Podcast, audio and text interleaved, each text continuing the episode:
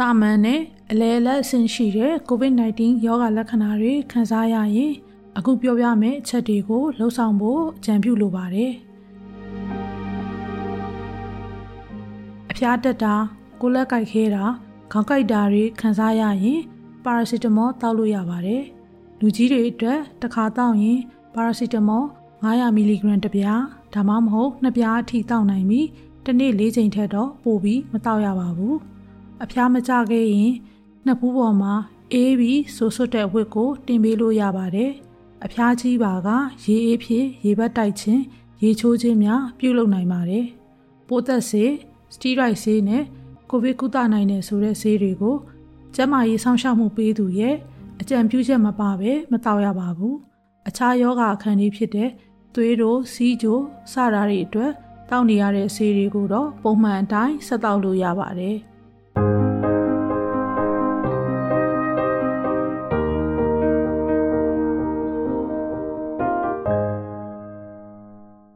နို့တိုင်းမိခင်တွေအနေနဲ့ကိုဗစ်လက္ခဏာတွေရှိပေမဲ့လည်းမိမိကလေးကိုမိခင်တို့ဆက်လက်တိုက်ကျွေးလို့ရပါတယ်။နို့မတိုက်ခင်တိုက်ပြီးကလေးကိုမကင်တွယ်ခင်ကင်တွယ်ပြီးတိုင်းမှာ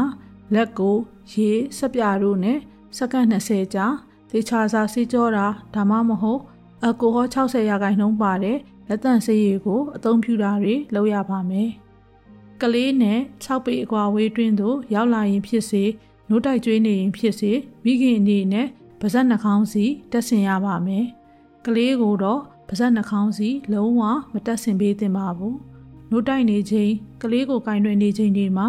ကလေးပေါ်သို့နှာချေခြင်းချောင်းဆိုးခြင်းလုံးဝမပြုလုပ်ရပါဘူး။နို့တိုက်ရမှာကုန်ခန်းသွားတဲ့အာရုံတွေကိုပြန်ဖြည့်ဖို့ဆိုရင်တော့ရေဓာတ်လုံလောက်ရရှိဖို့နဲ့အာဟာရပြည့်ဝစွာစားသုံးဖို့အရေးကြီးပါတယ်။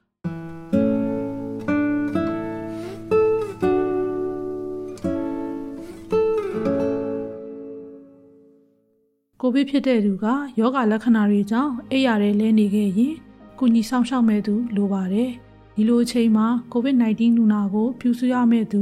လှုပ်ဆောင်ရမယ့်နည်းလမ်းတွေကတော့လူနာနဲ့အခန်းထဲအတူရှိချိန်တိုင်းမှာပါးစပ်နှာခေါင်းစီကို လုံခြုံစွာတက်ဆင်ပါမယ်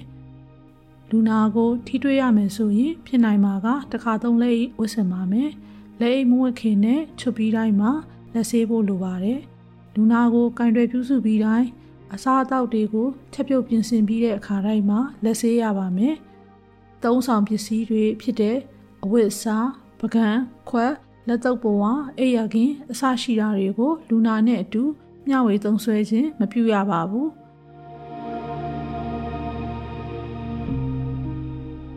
လူနာကင်တွေအသုံးပြုထားတဲ့နေရာတွေဖြစ်တဲ့တကားလက်ကင်မိခလုတ်ဒါမျိုးတွေကိုဝတ်သက်သက်စင်စေ 3.1ရာခိုင်နှုန်းဟိုက်ပိုကလိုရိုက်ဖြော်ရည်နဲ့နေ့စဉ်တန်ရှင်းရေးလုပ်ရပါမယ်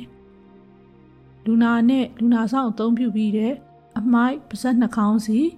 ဆေးပစ္စည်းစတဲ့စွန့်ပစ်ပစ္စည်းတွေကိုစနစ်တကျစွန့်ပစ်ရပါမယ်။လူနာမှာပြင်းထန်တဲ့ယောဂလက္ခဏာတွေဖြစ်လာလို့ရှိရင်ကျန်းမာရေးဆောင်ရှောက်မှုပေးသူကိုချက်ချင်းဆက်သွယ်ပြီးကုသမှုခံယူစေပါမယ်။